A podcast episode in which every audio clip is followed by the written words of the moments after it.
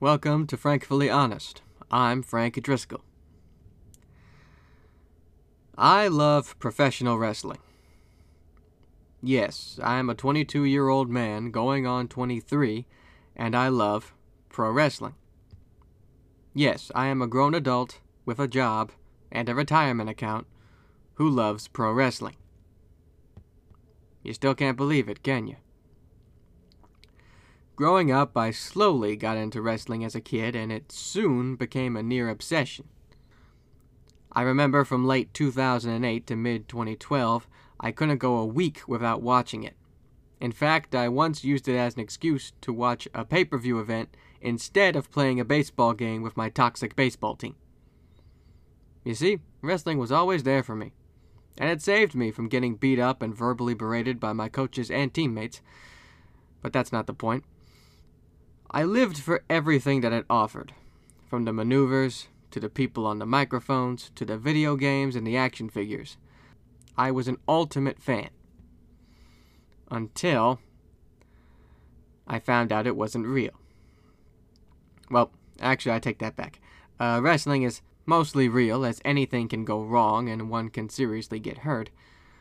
But the match outcomes and the storylines you see on television aren't and I honestly thought they were as a kid. I felt embarrassed and deceived that my dumbass would believe all of those storylines actually happening on TV were 100% real and not written beforehand. I legit thought that The Undertaker, whose real name is Mark Calaway, was an actual dead man with demonic powers. Turns out he's just a regular dude who just happens to be a badass. You know, I was so good in school. How did I not see through all that? Still baffles me to this day. So, in protest of being cheated on and lied to, and also in the midst of a deep depression during my first semester of high school, I stopped watching wrestling altogether around 2012 ish, which included the time where WrestleMania came to Levi Stadium in Santa Clara, and I didn't even want to go. And my brother Dominic still won't let me forget it to this day. Dom, they'll come back again someday. Just get over it, please. It wasn't until 2019 where I got back into it, specifically with the arrival of new promotion All Elite Wrestling. And I've got to explore all the different wrestling promotions. It's kind of fun when you watch them all at once. If anything, knowing all the secrets of wrestling has actually made me enjoy it even more. You see, these brave individuals are literally willing to hit each other with chairs, jump off of ladders, and throw themselves at one another just to entertain me and the millions of other fans out there. Shows respect, and I like that. Plus, there's ways for broadcasting majors like me to get in on the fun. Imagine being the ring announcer, yelling in a microphone as the wrestler comes down to the ring with the crowd just blaring around. Gives me chills just thinking about it.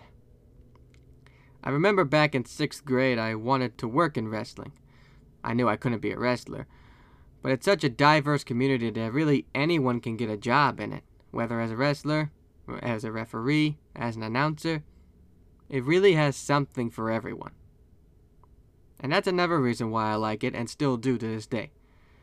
It's one big, welcoming community people of all ages, all backgrounds, all sizes, all colors, all creeds. We're all a part of it. And we're always accepting more folks into the club. And that is frankly honest. Thank you all for tuning in. Be sure to follow the program on Instagram at FrankfullyCast for show updates and more. And remember to tune in every Thursday at 8 a.m. on the East Coast, 5 a.m. on the West Coast for new episodes. Until next time, I'm Frank Driscoll. Have a good one.